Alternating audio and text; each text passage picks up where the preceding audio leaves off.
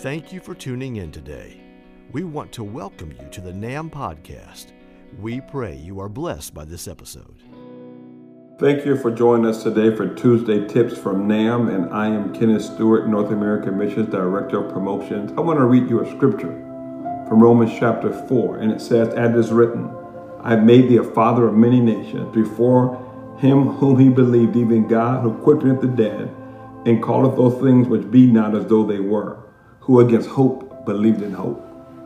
And I come to talk to, to my fellow church planners on untying the knot.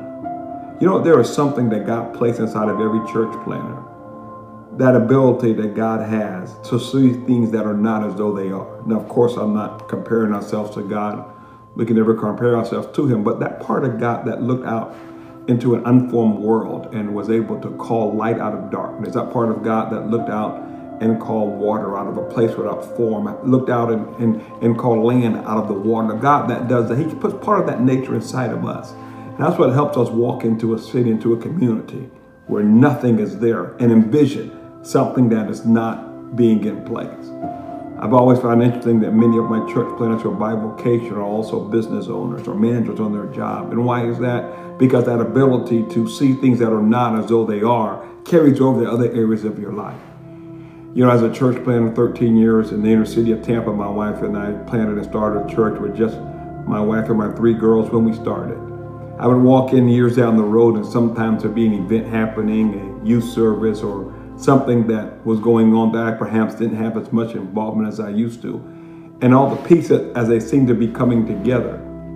And to be quite frank, I'd almost be surprised it's really happening. There's really a church here. There's really people being discipled and saved. We're having events. We're doing none of this was here before God called us. And now something that was not is now in place. So I, I want to challenge my fellow church planners in the midst of this pandemic and fear and despair that many are feeling. Don't believe the news. Don't believe the naysayers. Continue to see things that are not as though they are. Remember, that God can give you hope in the middle of hopelessness. God can still meet your financial needs in the midst of the situation. So much that God can do. And actually, this pandemic has somewhat leveled the playing field. Before, perhaps we felt we didn't have that many people in our building on Sundays, but guess what? Nobody does. We're all limited. Financially, we were struggling. Unfortunately, everybody is right now. So we can't look at things that are. We got to see things that are not because God gave us that ability to untie that knot. And I believe that's going to help my fellow church planners rise to the top. People will see that faith and that hope and that peace that you have as Romans 4 said, hope, believing in hope, against all hope, believing in hope. Even though we know Abraham struggled some with Hagar in the situation, they're taking matters into his own hand. Don't ever make that mistake and take away from what God has called you and what God has spoke into existence, things that are not. He can bring it to pass. So in this pandemic, in this situation, don't look at things that are. Don't look at things like they could get worse. Begin to look for the things that are not, because that's the calling God placed on your life. To see things that are not as though they were. See peace, see hope, see blessings, see fruitfulness in the midst of this situation. See things that no one else can see because God has given you the power to see things that are not as though they were. And the same God that called you is able to keep you.